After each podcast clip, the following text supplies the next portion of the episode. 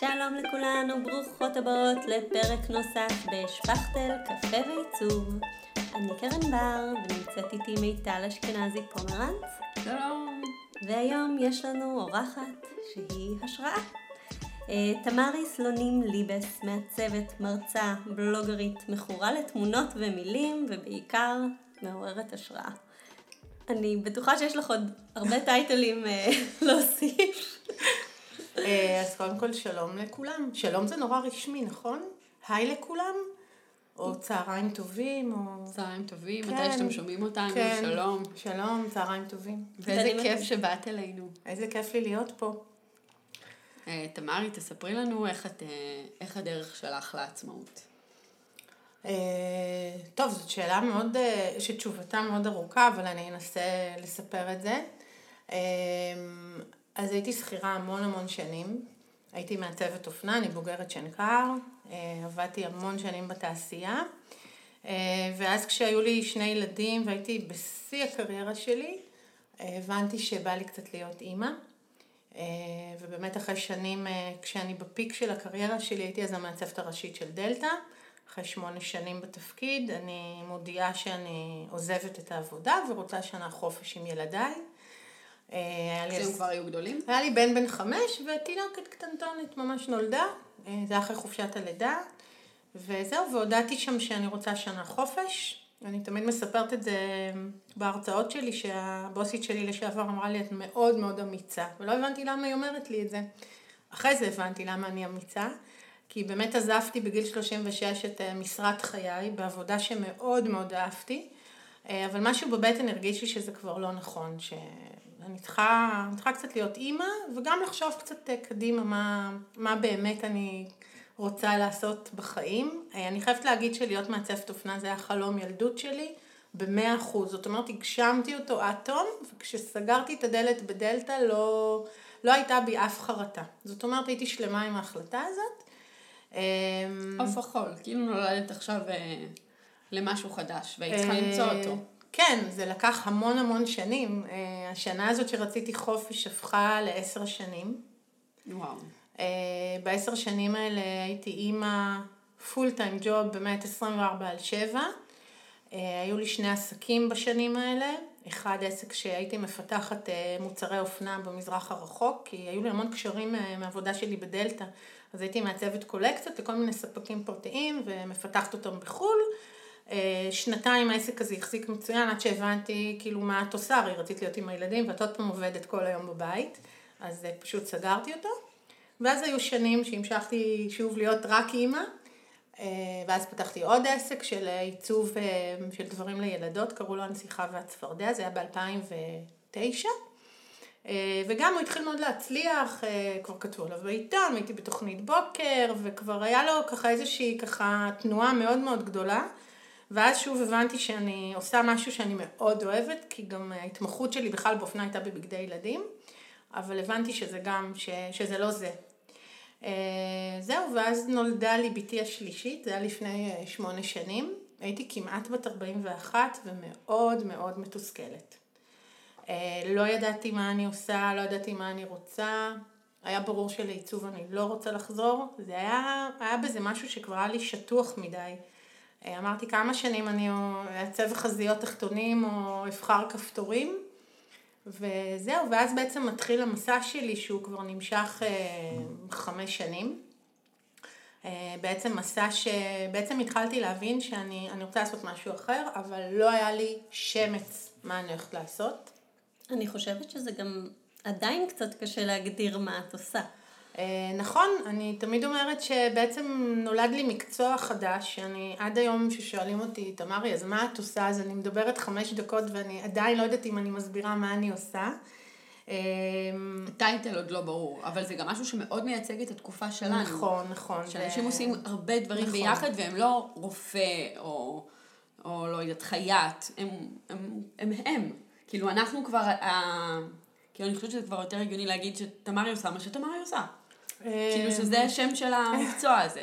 ככל שאנחנו מדברות, אני חושבת על זה שאת בעצם סוג של עוצרת. אה, כן, אני חושבת ש... אני חושבת שבכלל כל מה שאני עושה היום קשור, אני תמיד מספרת את זה, הוא קשור לחלוטין לילדות שלי. ואני חושבת שכל בן אדם בעצם נולד עם איזה קופסת תוצר כזאת, שזה ה-DNA שלנו, וכל מה שאני עושה היום זה בדיוק מה שעשיתי בגיל 6 ומעלה. האהבה הגדולה שלי לצילום ולוויז'ואל ולכתיבה ולעיצוב ולכל הדברים האלה הם היו בי מגיל מאוד מאוד צעיר. ובעצם היום, אה, אני יכולה להגיד שהיום כל הדברים האלה התאחדו להם להיות לדבר אחד, שכן, הוא מורכב בעצם מגם וגם וגם, כשהבסיס האיתן של הדבר הזה כמובן תמונות ומילים. אמ, וכמובן שתמיד אני גם אשאר מעצבת, כי זה גם ה-DNA שלי. אז בכל דבר שאני נוגעת בו, גם אם זאת כתיבה, אז תמיד המקום הזה של העיצוב איכשהו... אה, הוא מגיע בהכל, מהמטבח ועד תמיד, ה... תמיד. הבית שלי, הכתיבה שלי, התמונות שאני בוחרת, כל השילובים, כל דבר שאני נוגעת בו, גם אם הוא לכאורה לא של עיצוב, תמיד אפשר לראות שהבן אדם נולד עם איזשהו DNA של עיצוב. כאילו, זה משהו שאני לא יכולה אה, להיפרד ממנו, וטוב שכך. אה, אני רוצה שאנחנו, זה פודקאסט מבחינתי קצת מיוחד הפרק הזה, ואנחנו היום נלך לפי אה, מילים. אוקיי. Okay. בניגוד ל... okay. אוקיי. לשאלות הקבועות שלנו, ואני רוצה שנדבר על המילה הראשונה, שהיא חזון. Okay. אוקיי. גם יש לך סדנאות חזון שמאוד uh, מוכרות, ואני אשמח שתספרי עליהן. אני הייתי בסדנת חזון של... אני אהיה בסדנה. תמרי, ואני חייבת לציין שזה חוויה. פשוט... Uh, זה מצד אחד אירוע שיש בו הרבה נשים, ומצד שני כל אחת היא בזון משל עצמה לחלוטין, כאילו כמעט ואין קשר, כאילו זה לא כמו שאת באה לאירוע ואת מדברת, היי מה שלומך? וזה, לא, כל אחת בזון שלה עושה את הלוח חזון שלה, יש בזה משהו מאוד עוצמתי, אה, כמובן בגלל הגישה של תמרי וכל הדרך שבה היא מנהלת את הסדנה הזו.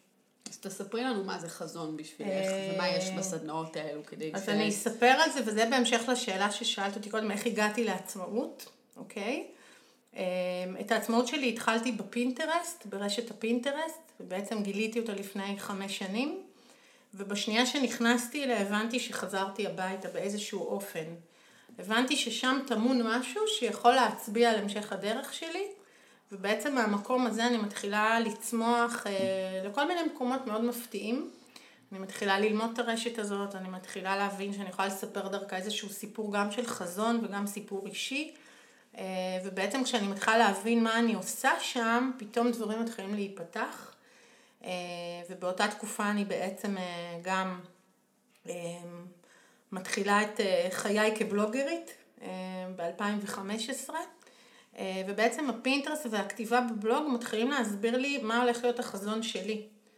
אה, בעצם זה היה כלי תרפי ממש, בשבילך כן. לעשות את זה. ש... כן. רגע, אני מדברת כאילו מה כולנו עושים בפינטרסט, mm-hmm. אנחנו, או יש כאלו גם שיוצרים לוחות וזה, אבל אנחנו בעצם נועצים דברים שמעניינים אותנו. וזה בעצם באותה צורה את גם עשית? אז זהו שלא. לא, את מייצר, כן. תמרי כמו כל דבר, יש לה לדעתי מין אה, נקודת מבט קצת שונה על העולם, וגם בפינטרסט את משתמשת בו בצורה אחרת לגמרי מכל אדם שאני מכירה. אה, נכון, אני חייבת להגיד, כשהתחלתי את הפינטרסט הייתי כמו אחת האדם. זאת אומרת, הייתי נועצת תמונות, אה, היו לי לוחות מאוד ידועים שיש לכל אחד כמעט אולי בפינטרסט, לא יודעת, על אופנה, על עיצוב, על אומנות, כל אחד... תקופת מתנות. כן, מחברות. כן. ואז יום אחד... כן. אה, יום אחד נפל לי האסימון שזה לא מעניין אותי יותר. שלא יכול להיות שברשת שיש בה משהו כמו 100 אה, ביליון תמונות בדקה, בשנייה, זה מה שאני אעשה. ואז אני מתחילה בעצם לצלול שם יותר ומתחילה להבין שהמקום הזה יכול להיות עבורי מקום אחר. אה, אני עושה לוחות השראה מגיל 7 עם ניירות ומגזינים, גם כשלמדתי בשנקר השתמשתי כמובן, למדתי על הכלי הזה ממקום עיצובי. ובעצם כשאני מגיעה לפינטרס אני מבינה שאני יכולה להשתמש בכלי הזה מעבר למקום עיצובי, למקום תרפויטי, ואני מתחילה לחפש תמונות שהן קצת שונות. ופתאום אני מבינה שבפינטרס אני יכולה לספר בעצם סיפור שלא קשור לעיצוב ולא קשור לאומנות, אבל הוא קשור אליי. אמ, ושם בעצם מתחילה הדרך שלי. שאיך את עושה את זה פיזית? הרעיון הוא בעצם ש...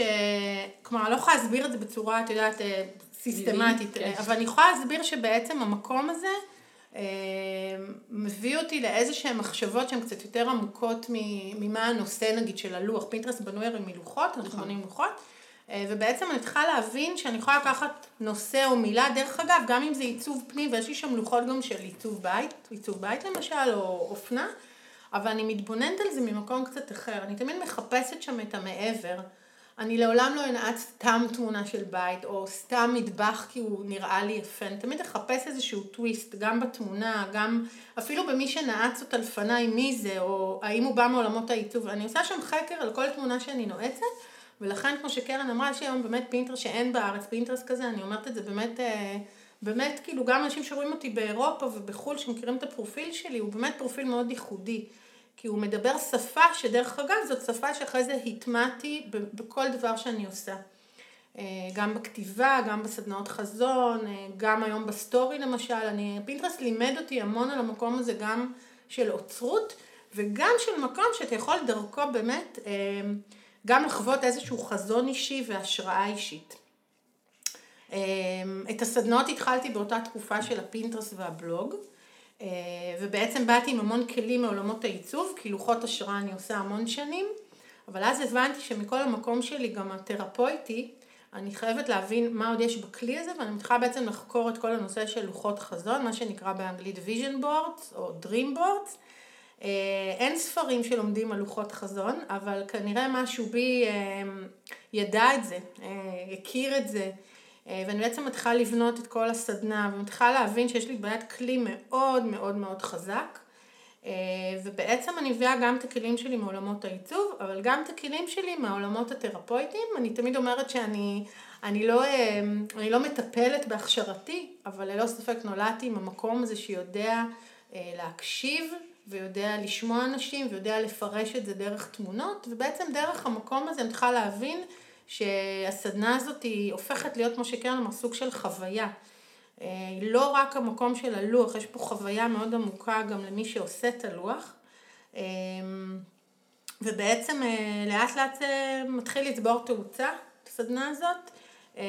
מתחילים להגיע אליי המון אנשים, נשים בעיקר, גם מעולמות העיצוב, גם מעולמות האימון, גם מעולמות הטיפול, גם נשים שכמוני היו בבית ופתאום הם באיזושהי צומת, בצומת מקצועית, המון באות אליי בצמתים של צומת מקצועית, אה, גם בצמתים של אה, דברים אישיים מהבית. זהו, אז בגדול זאת סדנה שאני עושה כבר שלוש וחצי שנים. אה, הכרתי דרכה אה, עולם ומלואו, אנשים ונשים, אה, כל כך הרבה, באמת, אני, אני חייבת שנייה להיכנס לדלת פרוצה של נושא אחר, וזה הרשתות החברתיות, שתמיד כשמשמיצים את פייסבוק אני ישר נעמדת דום ומגנה עליו בחירוף נפש, כי אני חושבת שהיום באמת לולא הפייסבוק, וגם הפינטרס וגם האינסטגרם, אני באמת לא הייתי במקום הזה. כלומר, יכול להיות שהייתי במקום הזה, אבל לא בעוצמות האלה. אה, אני חושבת שאלה מקומות שאם אנחנו באמת יודעים אה, לדבר שם את הקול שלנו, אה, הם עושות פלאים, באמת. גם לא היינו מכירות, אילולא הפייסבוק והאינסטגרם. גם לא היינו מכירות, נכון. את קרן הכרתי מהרשת, וגם אני חושבת כל כך באמת, נשים באמת מקסימות מכל כך הרבה עולמות, הרבה מהן חברות שלי היום.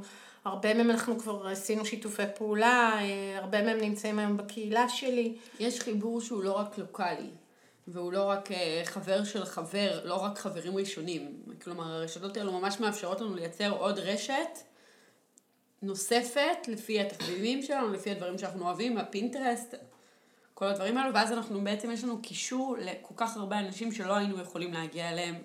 לולא הרשתות החברתיות. נכון. ובעצם כל רשת היא נותנת לך איזשהו, אה, לא יודעת, כמו קוראי עכביש אחרים. נכון. למרות שבסופו של דבר המעגלים הם, מי שעוקב אחרי בפייסבוק או בבלוג תמיד מגיע... ישראל בסוף. כן, אבל אני רוצה להגיד משהו עליי, שזה משהו שכן חשוב לי להגיד. כשאני הגעתי לפייסבוק, אתם אף פעם לא תראו מה אני אוכלת, שותה, איפה הייתי ומי ביליתי, וגם לא סלפי וגם לא את הילדים שלי. הפייסבוק שלי הוא מדבר שפה מאוד ברורה, אותה שפה שאני מדברת בכל הרשתות, אבל אה, אחד הדברים שאני תמיד אומרת לאנשים זה שאני למשל, כמעט כל מי שמגיב לי או נמצא במעגלים האלה שלי, אני מכירה אותו גם בחיים. אני דואגת להכיר אותו בחיים. אני מכירה המון אנשים כי דאגתי להכיר אותם גם מחוץ למסך. כאילו, את קרן שפגשתי, אני זוכרת ישר אמרת, בואי, כאילו נפגשנו, רציתי להכיר אותה כי היא סקרנה אותי, ואני עושה את זה, אני לא יודעת כמה כבר, כמה קפה שתיתי עם אנשים בשלוש שנים האלה, אני רוצה לומר על זה משהו לכל מקסים. המאזינות שלנו, כי נכון. זה חשוב. וגם אני וקרן מאוד בעד ככה לש- גם הכרנו, גם. בעצם. נכון, על לשבת על קפה הזה עם מישהי, אתה, את לעולם לא יודעת לאן זה יוביל. ואני תמיד אומרת שאני אוהבת לשבת על קפה, ואם מישהי רוצה לשבת איתי, כל מה שהיא צריכה לעשות זה לפנות אליי, ואני נפגשת, לא משנה מי את. וזה מוכיח את עצמו כל פעם מחדש, וזה skill שלמדתי דווקא מאבא שלי, שהוא תמיד, אה, תמיד, הוא, כל מי שרוצה להיפגש איתו, ושהוא, אה, אבא שלי הוא במכון ויצמן, אז שיכיר לו את המכון ושיפנה אותו למישהו, בדרך כלל זה מדענים וכאלה, הוא תמיד נפגש אה, בכיף. וזה מוכיח את עצמו. זה skill מאוד חשוב, בעיקר לעצמאיות בעיניי. נכון, ואני אגיד עוד דבר, שזאת גם מסננת נהדרת מי לא. זאת אומרת, הרבה פעמים אני, אני נורא רוצה לפגוש מישהו, מישהי, ואחרי הפגישה ברור לי שאוקיי, נפגשתי וזה לא. וזה לא, את אבל לפחות כן. יצר הסקרנות שבי, או האינטואיציה שהייתה לי, עכשיו אני יודעת שככה או ככה, וזה מאוד גם מוכיח את עצמו. זאת אומרת, אה, הרבה פעמים הקפה הזה לא ממשיך, אבל אני יודעת שמבחינתי עשיתי את המקסימום בשביל לגלות האם כן או האם לא. אז זה לגבי אנשים ברשתות חברתיות. אני, אחת ה... אם תמיד שואלים אותי על פייסבוק, בעיניי זה אחד הדברים הכי חשובים שיש לי להגיד, זה שאם אתם בונים מעגלים של אנשים, תדאגו באמת להכיר את אלה שעושים לכם את זה, שבא לכם להכיר, שמסקרנים אתכם. אני, באמת, זה עולם ומלואו. אני, היום שאני מגיבה לאנשים, אני יודעת למי אני מגיבה. אני מכירה אותו, אני מכירה את הסיפור שלו, אני מכירה מאיפה הוא מגיע. המקום הזה הרבה יותר אה, אינטימי ונעים כשעושים אותו. בתור מי שקיבלה תגובות אה, מתמרי גם אה, בבלוג, אני יכולה לומר שאם זכית, או, זכ... או זכית, אם יש פה איזה גבר שמקשיב, אה, לתגובה מתמרי, זה משהו שהוא עולם אחר. אין אצלה את היואו מהמם, זה מדהים, לא, לא קיים. זה פסקה לפחות, אם לא יותר, ותמיד זה במין איזה ניתוח של מה שאמרת, והסתכלות למעבר, ולא איזה רפרוף של ביי והלכתי. שזה, אני מתה על התגובות שלך, אני תמיד מחכה. לראות אם, אם, אם, אם קיבלתי תגובה מתמרי או לא. זה כיף. אמ, התגובות זה גם משהו שלמדתי על בשרי בפייסבוק, אבל פתאום בגלל שאני בלוגרית, אני כות- כותבת המון וקוראת המון אה, אה, פוסטים שאני אוהבת לקרוא, שלך אה, ביניהם קרן, את יודעת. אה, וכשאני, אני חושבת שאם בן אדם יושב ומשקיע זמן ומצלם וכותב ועורך, אז מגיע לו שאם אני קוראת אותו, אני לא אגיד לו וואו איזה מהמם, אלא אני באמת אשב ואחשוב מה אני רוצה להגיד לו. אני יכולה להגיד שהרבה פעמים אנשים כותבים לי, תמרי, לפעמים אנחנו לא יודעים פשוט איך להגיב, זה לא בא ממקום של רפרוף. באמת יש אנשים שיכולת הכתיבה שלהם מוגבלת, אז לפעמים אני אומרת, אפילו אל תכתבו מהמם או אל תכתבו מדהים, כי זה אפילו לפעמים עושה את, ה, את ההפך.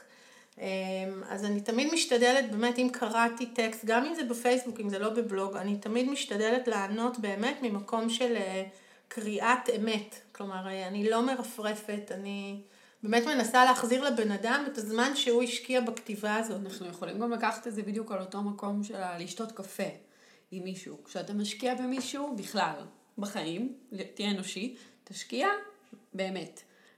אפילו לא יוצא לך לקרוא אה, כמה פוסטים, אל תקרא, אבל כשאתה קורא, תעשה, תעשה את העצירה הזאת ותשקיע במה שזה. אפילו להגיד, אה, אני נפעם ממה שרשמת, אני הולך לחשוב על זה. או לתת את התגובה המתאימה, זה לא חייב דווקא בהכרח להיות כאורך, אלא באמת להיות אמיתיים, אותנטיים, גם ברשתות, כי מאחורי הכל עומד בן אדם שהתאמץ מאוד ועשה את זה. כן. אה, אני יכולה להגיד לך שמה שזה עשה זה גם חינך אנשים להגיב באותו מטבע. זאת אומרת, היום אם אני, אני בפייסבוק נמצאת אה, בעיקר בזון, באזור של מילים. אה, יש לי שם השטג כבר שלוש שנים שנקרא רק מילה אחת. אני מעלה כל פעם בשבוע, פעמיים בשבוע מילה. והתחלתי את זה גם סתם באמת ממקום של, אוקיי, יאללה מילה, מה אתם אומרים על המילה? אה, ואנשים בהתחלה היו, סתם הייתי מעלה מילה, למשל עיפרון, היו אומרים לי מחדד, היו אומרים לי מחק, ואז לאט לאט פתאום אנשים התחילו להגיב לי הרבה יותר ממילה אחת. זאת אומרת, התגובות שלי למילים שלהם התחילו לדרבן בהם משהו של להוציא בעצם סיפור. אני חושבת שיש משהו שכשאתה מגיב לבן אדם ונותן מעצמך, הבן אדם יבוא מעצמו ויתחיל גם לספר לך על עצמו. זה, זה פינג פונג מאוד מעניין, והוא קורה המון המון אה, אצל אנשים בפייסבוק, וצריך תמיד לשים לב, כאילו, אני תמיד אומרת, תמיד תשימו לב מי מגיב לכם קצת אחרת. זה בן אדם ששווה תמיד להגיב לו גם קצת אחרת. זה תמיד בן אדם ששווה לפתח איתו שיח. אני יכולה להגיד לך שזה מוכח כמעט ב-100% לפחות אה, מהמקומות שלי ברשתות. אה, זה באמת לפתח שיח עם אנשים שאתה מרגיש שמשהו בתגובה שלהם אה, מסקרן אותך. אוקיי, okay, לפני שנעבור למילה הבאה, אני רוצה שתחזרי רגע לסדנה שלך mm-hmm. ותגידי לנו מה המטרה שלה, כלומר, דיברנו בכלליות עליה. אוקיי, okay, המילה שלנו הייתה חזון, נכון? נכון. אה, אז תמיד בסדנה אני שואלת, מי יודע מה ההבדל בין אה, חלום לחזון? אתם יודעות מה ההבדל בין חלום לחזון?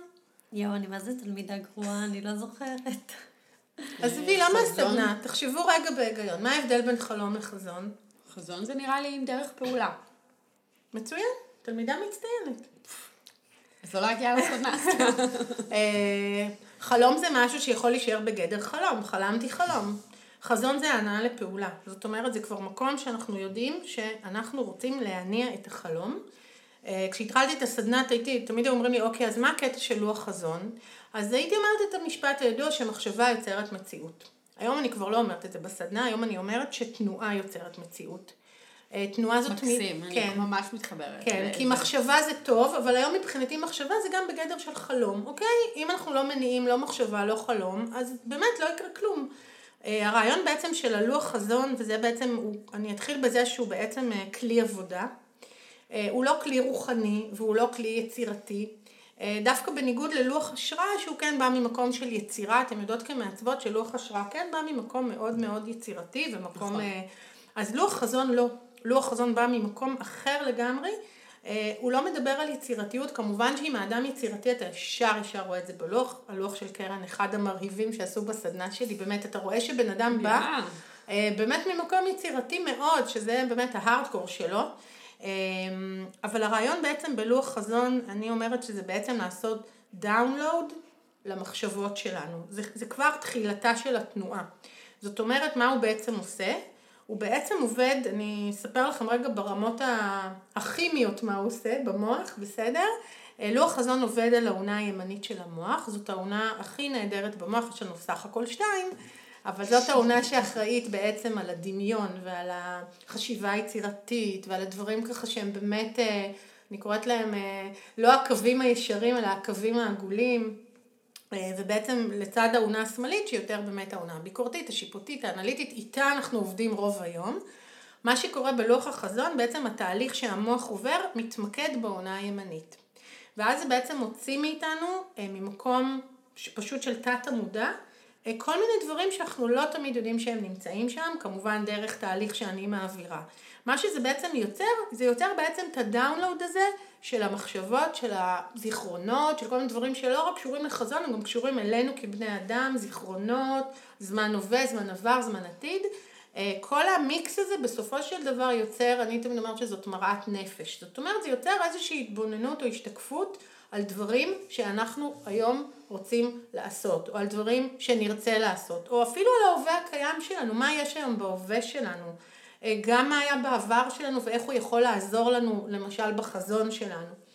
אה, בסופו של דבר התהליך הזה הוא באמת תהליך מאוד חווייתי ומאוד מאוד מעניין, אה, כי מה שקורה בו, שהרבה פעמים יוצאים מאנשים דברים שהם בכלל לא מבינים מה זה, או איך הם קרו, או איך, איך הדאונלוד הזה התרחש.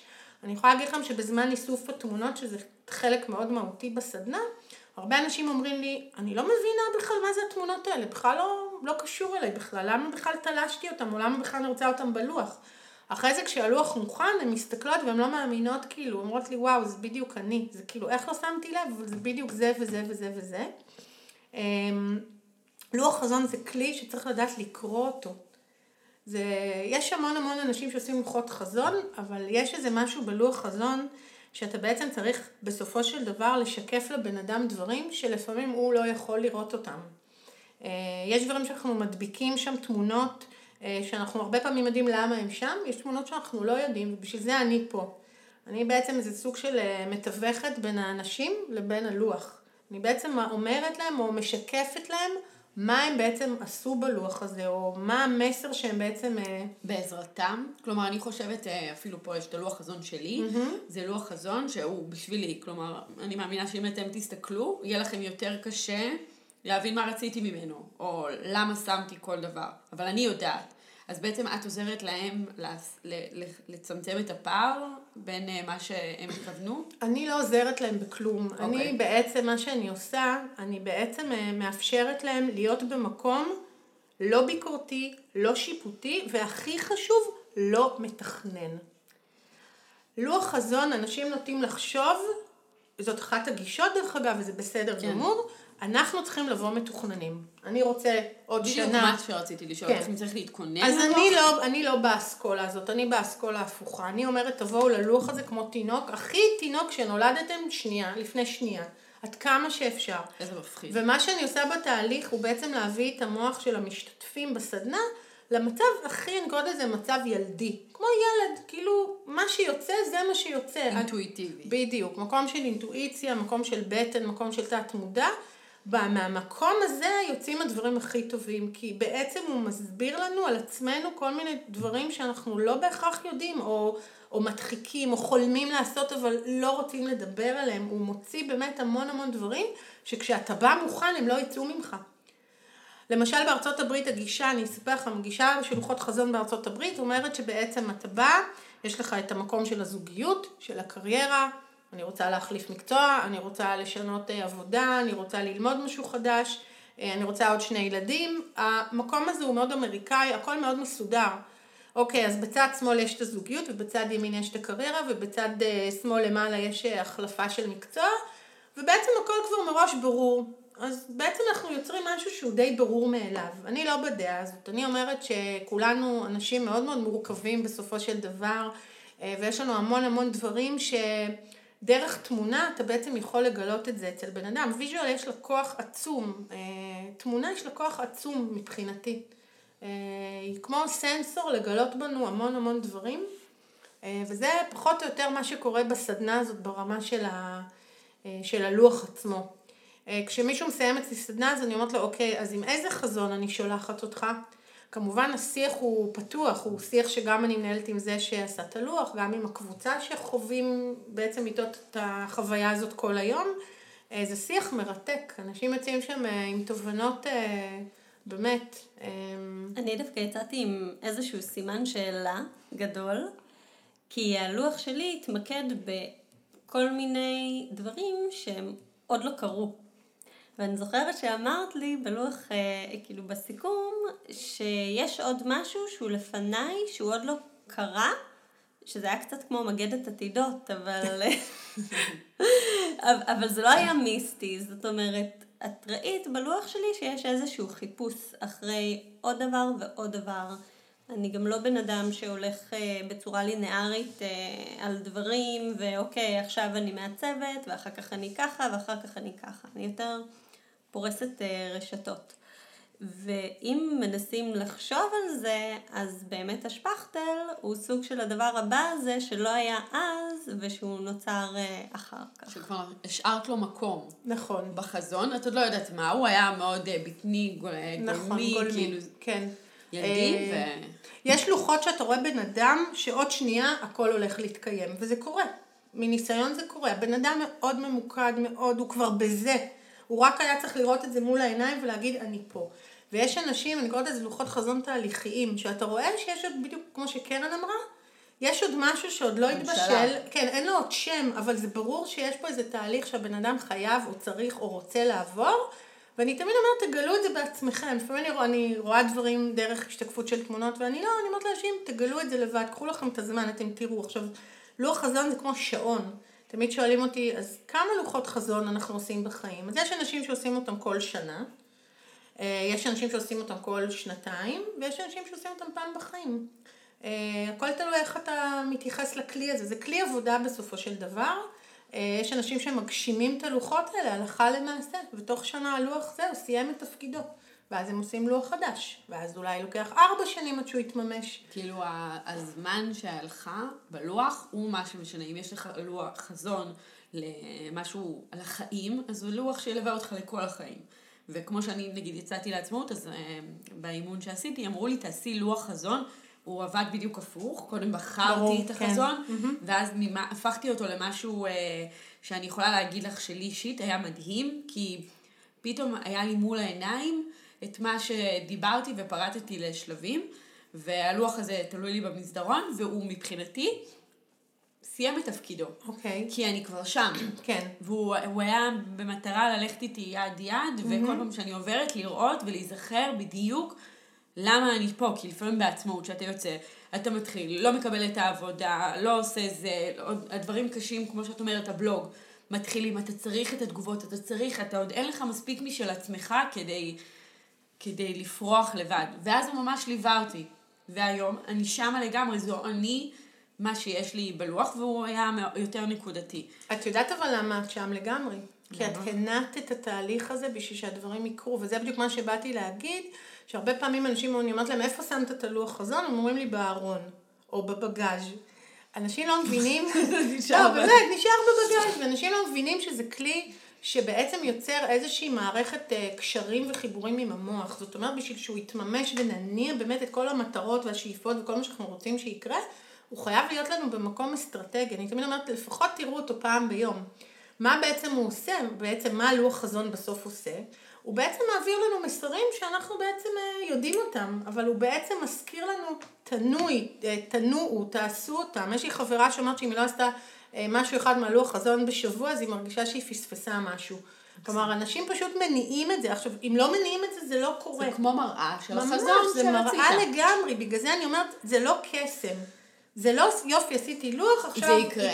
לא, צריך להיות בתנועה. לכן אמרתי בתחילת השיח, שאני מאמינה שתנועה יוצרת מציאות. ככה הלוח הזה עובד, ומי שבאמת עושה את זה, אני יכולה להגיד לכם שבאמת יש אה, סיפורים אה, מצמררים ומרגשים על אה, אנשים באמת שחוו אחרי זה דברים מאוד מאוד אה, מעניינים בחיים שלהם. תני לנו אחד. אפילו אה, אני מכירה אחד. את מי את מכירה? את יונית צוק. יונית. כן, יונית, אני חושבת, יונית עשתה... כן, עשתה... עם האמסטרדם. כן, כן, עם האמסטרדם, עם- יש גם עם ארצות הברית, ממש תמונה שהיא הדביקה והיא הייתה במקום הזה פיזית. כן, יונית היא מגשימת לוחות חזון סדרתית לגמרי. היא מגשימה כן. סדרתית. אמ, תראו, הלוח הזה מתמקד בהמון המון אה, דברים. אה, הוא יכול להתמקד בזוגיות, הוא יכול להתמקד. בקריירה, הוא יכול להתמקד בלימודים, הוא יכול בהכל ביחד. אה, אבל אני יכולה להגיד לכם שבעיקר המון המון סיפורים של אנשים שהגיעו אליי באמת בצומת מקצועית מאוד מאוד בעייתית. נשים יותר, לא בגיל שלכם דווקא, יותר בגיל, בשכבת הגיל שלי. אה, מין, אתם יודעים, כזה 40, 45, אתה פתאום פתאום אומר, רגע, רגע, אה, אני אוקיי. בשכבת הגיל כבר של אה, 40 כמעט. כמעט, כמעט. בסדר. עוד לא, טוב. מתקרבת, עוד אה, שנה. 40 זה ה-30 החדש. את לגמרי. פעם כן, או... כן. אמ, אז מה איתם? אז בעצם, אני יכולה להגיד לכם סתם, זה מעניין לדעת, כי אתם מעולמות אה, של העיצוב פנים והאדריכלות, שהמון המון נשים בגיל הזה עושות הסבה לעיצוב פנים. אתם יודעות את זה? כן. כן. המון. כאילו, אני חושבת שהיום רוב הנשים שבאות אליי שהן בצומת להסבה, זה לעיצוב פנים. וזה נשים שבאות מעולמות שאין להן שום קשר לעיצוב פנים, אה, עולמות או של... לאומנות. בכלל, ממש, מהוראה, מגננות, אה, כלומר, הייתה גננת, אה, אחות, כל מיני מקצועות שבכלל אין להם שום נגיעה לעיצוב, הם מעולם לא נגעו בעיצוב, ותמיד ההסבה היא של עיצוב פנים. זה באמת משהו שאני רואה המון בסדנאות שלי. קרן, אני רואה שיש לך משהו להגיד? נכון, כן. כי גם אני עשיתי הסבה מעבודה סוציאלית לעיצוב פנים, ודיברתי עם עוד נשים שהיו עובדות סוציאליות, שאני חושבת שכל המקצועות הנשיים האלה, הגננת, עובדת אה, סוציאלית, הם טיפוליים בסופו של דבר. נכון. וגם בעיצוב פנים יש משהו שהוא טיפולי. לגמרי. אבל יותר מחובר גם ל- ליצירה. נכון. שאני חושבת שהרבה אנשים, חסר להם את היצירה ביום-יום, ואז מספיק שאתה עובר דירה ו... פתאום נפתחות לך הצ'קרות, או מספיק שזה, אני חושבת שזה יכול להיות ממש טוב לכולם, פשוט ללכת לחוג קרמיקה, אני שולחת אתכם, או לחמר כדרות. כן, זה מעצבות פנים יעזור יש לכם. מספיק. זה יעזור לכם להישאר במקצוע, אולי להרוויח קצת יותר, ולהתחבר, כי אנחנו צריכות להתחבר ליצירה הזאת, זה משהו שהוא טבוע בנו באמת. נכון. אה, מה שכן, אני רוצה להגיד משהו על יצירתיות, שהרבה פעמים באות אלה באמת נשים מעולמות כמו שאנחנו מדברות, אין להן מושג שהן הולכות להיות מעצבות פנים, ואז אני פתאום מראה להם טלפון, אני אומרת לה, את מבינה כמה את יצירתית? והיא אומרת לי, לא. אני אומרת לה, תסתכלי רגע. אולי זה בגלל תמרי, השוק מוצב במעצבת פנים. היא רואה לכולם את העיצוב בזה. אה, לא, ממש לא, יש אנשים שאני חייבת להגיד שהלוחות שלהם לא יצירתיים, שהם בכלל פונים לדרכים אחרות. אתה רואה אנשים שיכולים לפנות מצוין לטיפול, אה, אתה רואה אנשים שיכולים לפנות אה, לאימון, להוראה, ל... לא יודעת, כל כך הרבה מקצועות. אני יכולה להגיד לכם אבל עיצוב פנים אתה יכול לראות ממש ממש מאוד חזק בלוחות. שבן אדם שם, ודרך אגב זה לא כי הוא שם תמונות של אה, סלון מטבח או חדר שינה. ממש לא. ברמה ממש לא. מורכבת יותר. ברמה הרבה יותר מורכבת, ואני פתאום אומרת לה, תגידי, נגיד, חשבת פעם על עיצוב פנים? והיא אמרת לי, מאוד. היא אמרת לי, את חושבת שאפשר? אמרתי לה, תסתכלי, ואני מתחילה להסביר לה, ופתאום נופל אסימון ועוד אסימון. ואני תמיד אומרת גם ש... לו החזון הוא הכלי, אבל בסופו של דבר מה שהוא עושה לנו, הוא בעצם פותח איזשהו פיצ'ר בעונה הימנית הזאת, במחשבה, ומסביר לנו שזה בסדר וזה אפשרי, ואפשר לעשות את זה, אה, ואנשים לוקחים המון המון כוח אה, מהסדנה הזאת, ובאמת משנים אה, עבודה, ו... אה, סליחה, גם מתפטרים מעבודות והולכים ללמוד ומשנים מקצוע וזה מדהים, יש לי אנשים שעשו את הסדנה הזו לפני שנתיים ושלוש וגם כשאני רואה אותם אני באמת אה, מאוד מרגש אותי לראות איזה דרך הם עשו, כאילו בקריירה, בהחלפה של עיסוק, של מקצוע, בלימודים. אוקיי. אה, אני חושבת שזה מוביל אותנו ישירות למילה מספר שתיים. האיסוף של התמונות. כן. בעצם זה סוג של אוצרות, שאת גם מאוד מתמחה בה, וגם יש לך על זה הרצאה, נכון? כן. אה, במקביל, אז אה, את רוצה לספר לנו מה זה אוצרות מבחינתך ומה המשמעות של האיסוף? אמ, אז קודם כל, כמו שאמרתי קודם, אני חושבת שכל הדברים שאני עושה היום זה דברים שאצלי מילדות. אני לא יודעת מה אתן אספתם כשהייתן ילדות, אני חושבת שאספתן. יש לי עדיין נוספים. מה אספת? מהילדות, וואו. רק אתמול אה, דיברתי על אוסף הפלסטרים, ש... זה לא זה מוכר. לא שמעתי, לא, לא, חדש לי. אה, הבן שלי ממשיך את השושלת, היה לי אוסף מחקים, עטים, אה, אבנים מיוחדות, אה, נצנצים. עד היום יש לי פה מגיל 15 אה, קופסה עם נצנצים של פיות. אה, שהבן שלי בטוח שזה. נצנצים של פיות, ואני אוקיי. לא נותנת לאף אחד לגעת בזה. גם לי יש כזה. וזה, בטח אפשר להשיג כאלו, אבל אני מבחינתי זה, מגיל 15 זה היה וואו, זה היה כאילו, כשיצאתי עם הבחורים שהכי רציתי וזה הייתי שמה בקצה, כאילו אני פייה, זה היה כן, כזה אוקיי. ברכה מבחינתי. תמונות, ציורים שלי גם אספתי לאורך השנים. אני אספתי ממגזינים של עיצוב, אבל דווקא עיצוב אופנה. מאוד רציתי להיות באמת? אה, או מעצבת פנים או מעצבת אופנה. כן. אה, והיה איזה מדור, אני לא זוכרת אפילו מה הוא, באיזשהו עיתון, והייתי אוספת אותו. אני בטוחה שעד היום אימא שלי לא זורקת כלום, שיש קלסר כזה עם וואי. ניילונים, ובכל ניילונית יש את ה... אמא שלי זורקת הכל. כיף לך. לא, אמא לא? שלי גם אספה, אוספת לי הכל, מלא דברים היא שמרה לי, נורא כיף. אספתי חתימות אפילו, אה, מה זה, היינו. זה הייתה תקופה שאספו את כן, הכל. כן, כן. כאילו, לא היה כלום, אז היה צריך לאסוף לאסוף. משהו. אתם עוד מה nineties, כן? אני עוד לא. Eighties. Eighties? גם אני, כן. כן, הייתי בנות כמה הייתם? עשר כזה? מתי? ב nineties? לא. ב nineties. לא, אז אני ילידת ה-70's, אבל הבגרות וההתבגרות שלי הייתה באמת ב-80's, בסוגריים התקופה, ושאף אחד לא יגיד לי אחרת. אמ, תקופה נהדרת. גם מאוד משחררת, יכלת ללכת מה שאתה רוצה, בגדים עברו כן, לא, מכולם. לא, תקופה באמת, אין אין אם מה היה לדבר. הדפס על החולצה זה היה עובד. תקופה קלילה, קלילה היה בה משהו נורא קליל, ומצד שני גם משהו נורא כבד כזה, לונדוני כזה. תראו, לגבי האוצרות, את זה הבנתי בפינטרסט, שבעצם מהיום שאני קטנה אני אספנית. אני מאוד אוהבת אוספים, אה, מאוד אוהבת לאסוף. אה, כל דבר אני אוספת, ואני תמיד אומרת שאוספים זה לא בהכרח דברים שהם חפצים. מבחינתי כל דבר הוא אוסף. אנשים זה אוסף, תמונות זה אוסף, זיכרונות זה אוסף. כל דבר בעצם שמגיע בסדרות, שאנחנו זוכרים כמה ממנו, מבחינתי הוא אוסף. אמ, ובעצם כשאני מגיעה לפינטרסט, אני מתחילה להבין בהתחלה שאני נועצת תמונות. אחרי זה התחלתי להבין שאני מלקטת תמונות, שזאת כבר הרמה היותר. מה זה מלקטת? כלומר, לא כל תמונה שבא לי לפיד, בוחרת. אני בוחרת. אני מתחילה ללקט, כלומר לעשות איזה מסננת כזאת. כן. היום אני יכולה להגיד בפינטרסט שאני, אנשים אומרים לי את אוצרת, זה לא כינוי שאני אומרת על עצמי, אני יכולה להגיד לכם פשוט מה אומרים. גם בעולם שרואים את הלוחות שלי, אומרים לי את אוצרת. למה אני בעצם אוצרת? כי היום בשביל לנעוץ תמונה בפינטרסט למשל, אני עוברת איזושהי דרך. זאת אומרת, אני יכולה לפעמים לחפש עשר דקות תמונה עד שאני אנעץ אותה. אבל כשאני אנעץ אותה, מצאת תמונה, את ממשיכה לחפש כן, אותה. אני מחפשת אותה בעוד כן. וריאציה, או באיכות יותר טובה, או בעוד uh, זוויות. זאת אומרת, עד שאני כבר אנעץ את התמונה, היא באמת תהיה ברמה הכי גבוהה שאני יכולה למצוא, גם ברמת ה... איך שהיא נראית, גם ברמת המסר שאני רוצה שהיא תעביר. אני באמת בוררת היום כל תמונה שאני נועצת בפינטרסט, והמקום הזה של האוצרות אצלי הוא באמת אצלי בכל מקום. כלומר, אני, כל דבר שאני נוגעת בו, הוא חייב לבוא, אני חושבת מהמקום הזה. אה, אני יכולה להגיד לכם שאני אה, חצי שנה בסטורי באינסטגרם, וגם שם לא, לא ידעתי מה לעשות, אמרתי, אוקיי, אני לא בן אדם, אני לא אוהבת שרואים אותי אוכלת, שותה, איפה הייתי, מה עשיתי, זה לא מעניין אותי. אני חייבת להיות שם באותו קול שאני נמצאת נגיד בפינטרסט.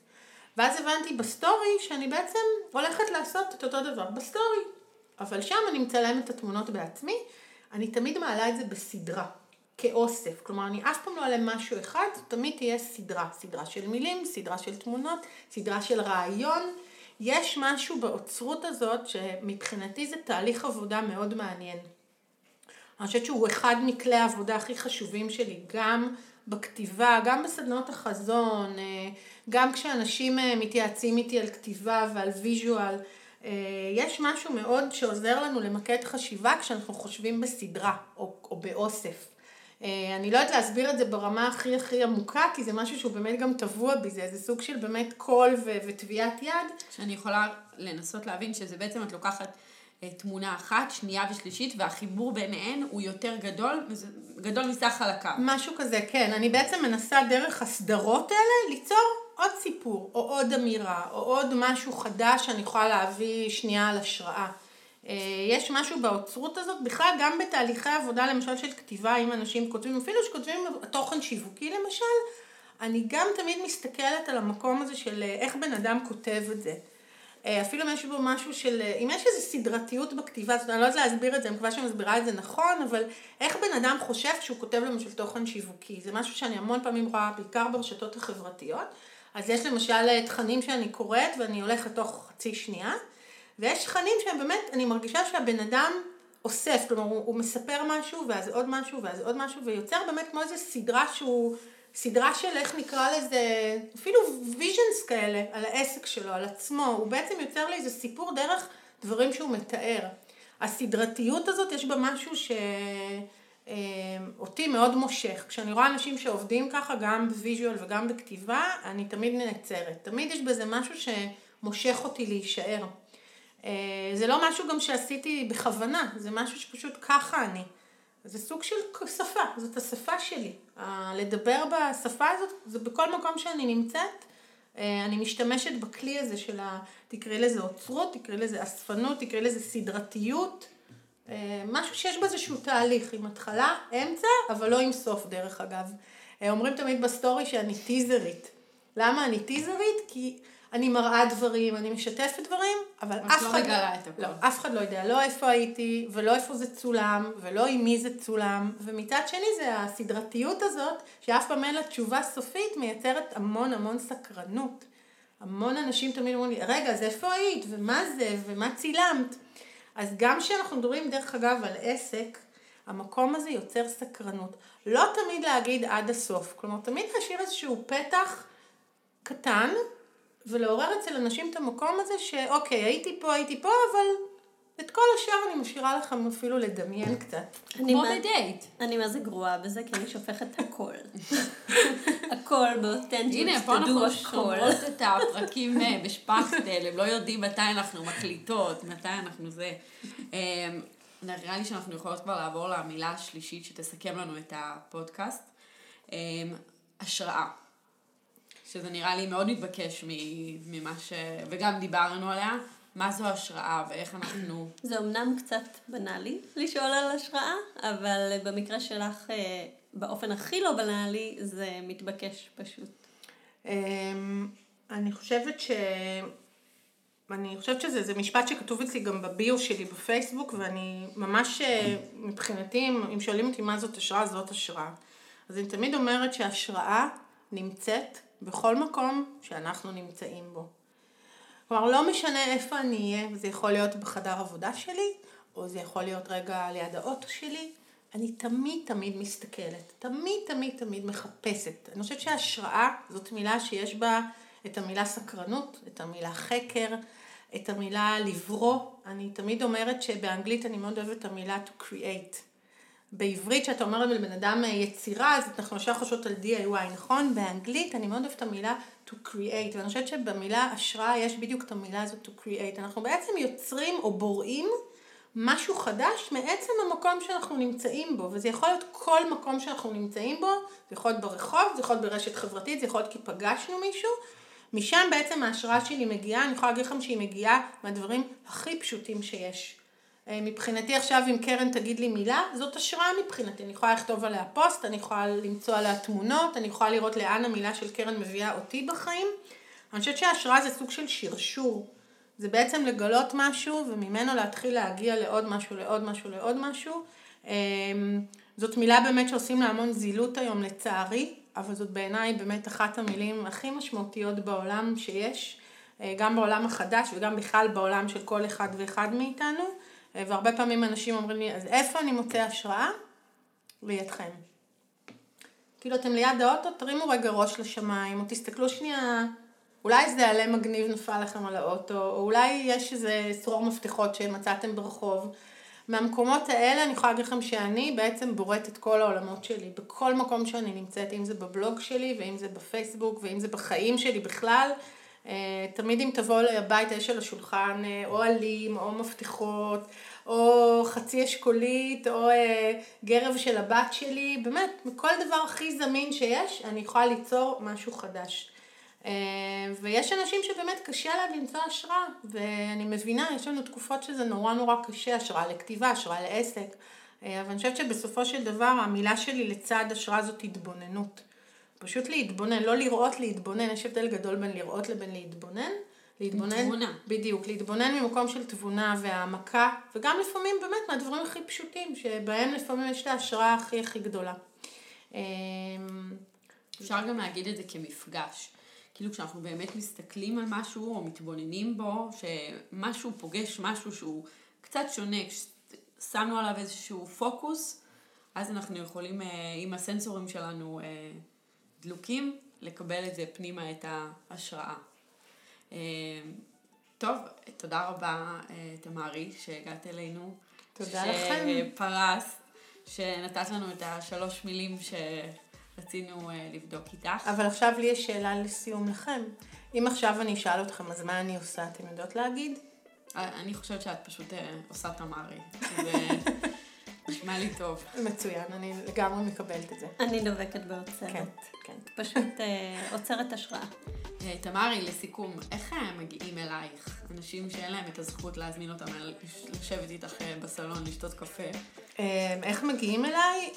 קודם כל מתקשרים אליי. מתקשרים. אני תמיד אוהבת לדבר עם אנשים, באמת. כאילו, לנו כבר היו שתי שיחות. נכון, מאוד מעניינות. לגמרי. אני חושבת שכל אנושי של בן אדם, מבחינתי הוא מפתח להכל. כאילו, לדבר, להכיר אותי. אם אחרי זה זה מוצא חן ורוצים, אז... אפשר כמובן למצוא אותי בבלוג שלי, בתמריאנדמי.קום, באינסטגרם, בפינטרסט, והרבה הרבה בפייסבוק, אבל הכי באמת בחיים האמיתיים, זה מבחינתי הכי מהותי. אה, אני חושבת שרק כשמכירים אותי בחיים האמיתיים, אז ככה לפני כן אי אפשר... אי אפשר, אה, כן. אפשר להבין באמת מה קורה. כן, קצת פחות. האמת שאת כולנו, כי אנחנו בסוף דמות עגולה במציאות. נכון. ומקרינים נכון. כל אחד אה, נכון. בתבנית שלו. כולנו עולם ומלואו, ולכן אני שוב חוזרת למשהו שדיברנו, בזה נסכם. אם יש מישהו שמסקרן אתכם ואתם חושבים שיכול לעורר בכם השראה, או להיות חלק מהחזון שלכם בחיים, אה, אז פשוט תפגשו אותו. זה, זה, בזה אני חושבת שאני אסיים את ה... אני עם צמרמורת. כן, פשוט תפגשו אותו לקפה, זה הכי טוב. טוב, אז אה, יצא לנו אה, פרק אה, מאוד אופטימי. יצא פרק נהדר, אני חושבת שבאמת הוא מסכם את מהות השפכטל, קפה ועיצוב שלנו. שזה בדיוק זה, לשבת עם אנשים, לדבר על עיצוב ולהכיר נשים, בעיקר נשים מדהימות. לגמרי. ויש הרבה כאלו. יש המון כאלו, המון המון. כל אחת, אני חושבת, כולנו. אה, מיוחדות ומדהימות. ומדהימה, דרך אגב, זאת מילה שאני כמעט לא משתמשת בה. אני כמעט לא משתמשת בה, אני אומרת אותה באמת כשאני עוד פעם מתכוונת. מתכוונת אליה, אבל באמת יש נשים מדהימות. או, או להגיד תמיד אה, בכלל, עם כוונה, את הדברים. אז אה, תודה רבה לכם. אנחנו נמשיך לפטפט כי אתם מבינים שלא סיימנו. להתראות. ניפגש בפרק הבא. ביי. תודה, ביי ביי.